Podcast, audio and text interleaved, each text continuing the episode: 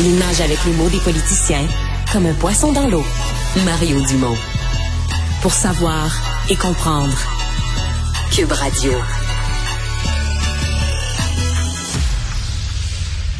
Question euh, que vous vous êtes peut-être posée. Qu'est-ce qui a allumé chacun de ces feux de forêt? on va mettre de côté la thèse de Maxime Bernier que ça a été allumé volontairement par des écologistes. Je pense pas que ce soit le cas. Euh, mais euh, bon, ça peut être l'activité humaine. Dans certains cas, de l'activité humaine imprudente. C'est des campeurs, des campeurs qui fument ou des campeurs qui laissent un feu mal éteint ou qui font un peu un feu quand c'est interdit. ça peut être l'activité humaine vraiment accidentelle. On dit l'étincelle d'un train l'étincelle d'un véhicule. Mais dans beaucoup de cas, dans la grande majorité des cas, c'est la foudre. La question qui se pose, c'est dans le cas des feux de forêt, est-ce que comme tous les autres types d'incendies où on a une enquête sur la recherche de la cause, est-ce qu'on fait la même recherche dans le cas des feux de forêt? Est-ce qu'on travaille après coup euh, sur la recherche des causes du feu? Guy Bérubé, enquêteur incendie, vice-président de l'Association internationale des enquêteurs en incendie criminel, est avec nous. Bonjour, M. Bérubé. Bonjour, M. Dumont. Euh, est-ce qu'on enquête les feux de forêt? Je vous dirais qu'au Québec, si les feux de forêt sont pas vraiment enquêtés, en fait, ne sont carrément pas enquêtés, à l'exception, euh, je vous dirais, de, quoi de très évident, si on a un témoin d'un incendie ou on a vu quelqu'un allumer un incendie, qui est rapporté aux policiers. C'est certain que les policiers, notre service de police au Québec est assez vigilant pour euh, partir l'enquête, mais un, feu en zone, en feu en zone non habitée, euh, une heure et demie au nord de Chibougamau, dans un coin, il y a personne qui habite, le feu prend euh, par, par la foudre. Euh, on va pas chercher les causes. On présume que c'est une cause naturelle, puis on laisse aller. Effectivement. On n'enquêtera pas un, feu de forêt. On n'a pas le, personnel et on ne mettra pas tous les efforts nécessaires qu'on devrait mettre si on regarde en Europe, euh, ils les enquêtent et euh, au niveau de l'Europe, là, on a des secteurs où on c'est clairement identifié que sur 10 incendies, il y en a 9 qui sont de nature humaine. Et sur ces 9-là, il y en a 40% qui sont de nature criminelle. Ouais. Donc, les incendies de forêt, là, c'est pas juste un, incendie euh, naturel, soit la, la foudre ou euh, de nature humaine accidentelle, c'est aussi de nature accidentelle. Oui, de nature criminelle. Il y a des gens qui allument volontairement des feux de forêt. Absolument. Absolument. Des fois, ça peut tout simplement être une, chicane de voisins où euh, on a une terre à bois, puis euh, le voisin, il, y a une chicane entre les deux qui décide de brûler la forêt de son voisin, puis ça va se répandre par le vent, puis ça va, ça va partir en, dans la broussaille ou dans, le bois sec, c'est fini, c'est parti. Euh, effectivement, il y, a, encore du monde aujourd'hui euh, ouais. Mais il, y ont, cette mentalité-là. Ouais. Il y a après ça, en matière criminelle, va dire la, la la ligne mince entre la négligence, euh, la négligence de bonne foi et la négligence criminelle. Là. Exemple, si la SOPFEU donne un avertissement de pas faire de feu, que tu es en forêt, que tu fais un feu de camp pareil, que tu t'en occupes moyennement, que tu tombes endormi alors qu'il n'est pas encore éteint, ou peu importe, euh, il y a un point où tu n'as pas voulu, la personne faisait du camping et avait aucune mauvaise intention, mais c'est une négligence. S'il y a tous les avertissements, des dangers, c'est une négligence qui peut frôler la négligence criminelle. Absolument. Et c'est la raison pour faire qu'on voit qu'à la feu, le gouvernement donne des restrictions d'entrer dans le bois, et dans la forêt. Et on, a du monde encore aujourd'hui qui vont pêcher dans des petites rivières, des, petits criques, qui pognent un poisson, puis euh, décident de se faire un feu, puis de, de manger leur filet de, de, poisson sur le bord de l'eau, puis après ça, quitter. Ben souvent, ils disent, bon, on a été là une heure, il n'y a pas eu de, danger, le, feu est presque éteint, puis ils partent, puis ils n'iront pas l'éteindre.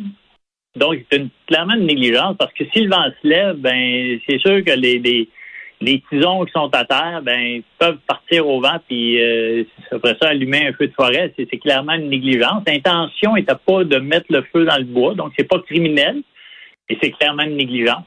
Ouais.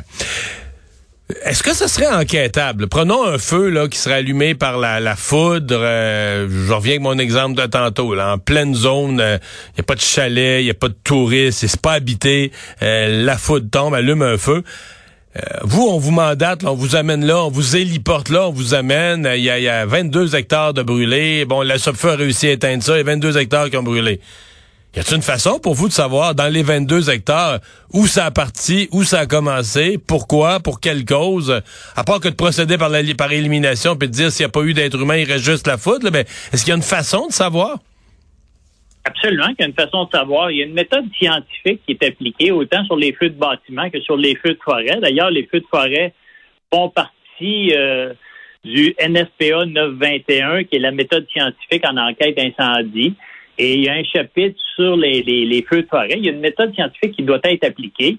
On va commencer par faire un survol de la forêt pour déterminer un secteur d'origine et un point d'origine. Quand le feu va se propager, ben, il va laisser des traces. Puis par la suite, on va, lorsqu'on va avoir rétréci notre champ d'activité à un point plus précis, un secteur plus précis, on va descendre sur le terrain et on va regarder les, les, éléments qu'on a sur le terrain. Et ça, ça doit être fait assez rapidement. Parce que, bien entendu, la végétation va repousser, il y a des choses qui vont se déplacer.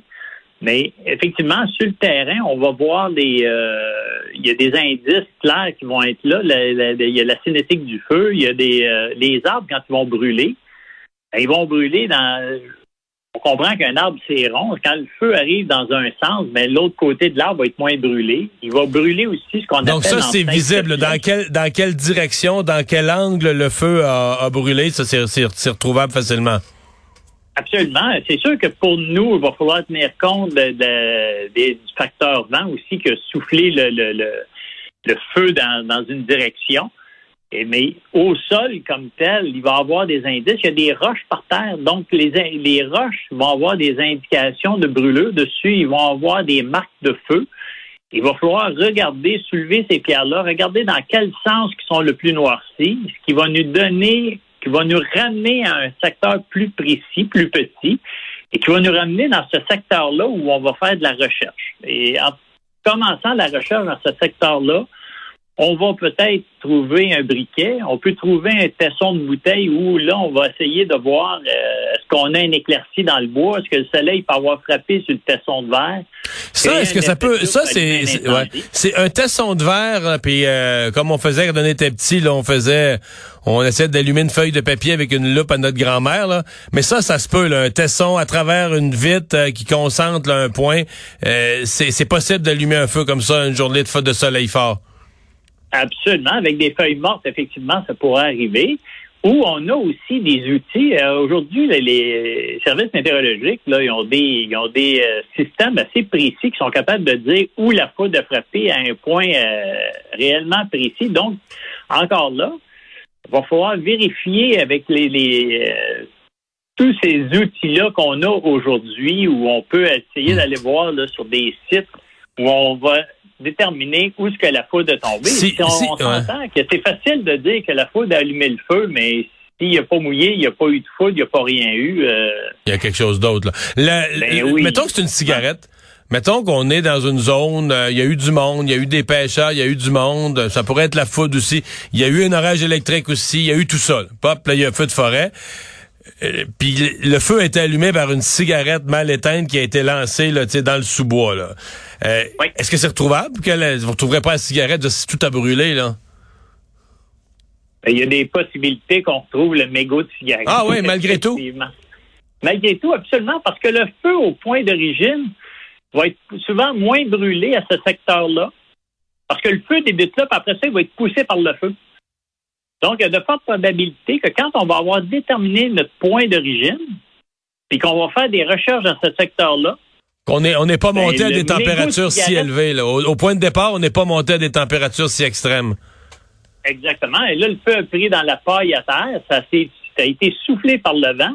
Et au point d'origine, ben, le mégot peut effectivement, je ne vous dis pas à 100% qu'on va le retrouver, mais si on ne fait pas l'effort de, faire la recherche de cause, bien, bien évidemment, on n'aura pas de cause, on n'aura rien. Moi, c'est moi comme enquêteur, quand j'enseigne à, nos étudiants, ce que je dis, c'est que l'enquêteur, ce qu'il doit faire, c'est d'essayer d'expliquer l'inexplicable. Quand on arrive sur un secteur, une scène d'incendie, quand on regarde, c'est complètement rasé. On se dit, ben, écoute, il n'y a rien à faire ici, euh, c'est complètement rasé. Ben, moi, je m'excuse, il va falloir essayer d'expliquer l'inexplicable. Il va falloir aller plus loin et pousser, faire de la recherche. Dans certains cas, euh, effectivement, il n'y aura peut-être rien, on n'aura pas d'indice, on n'aura rien retrouvé. Mais il y a la possibilité qu'on retrouve de quoi. Et moi, je vous dirais, dans la grande majorité des cas, on retrouve des, on retrouve des indices. Eh bien, c'est une science, une spécialité euh, bien, euh, bien précise, très intéressant. Monsieur Berubé, merci d'avoir été avec nous. Ben, c'est moi remercie.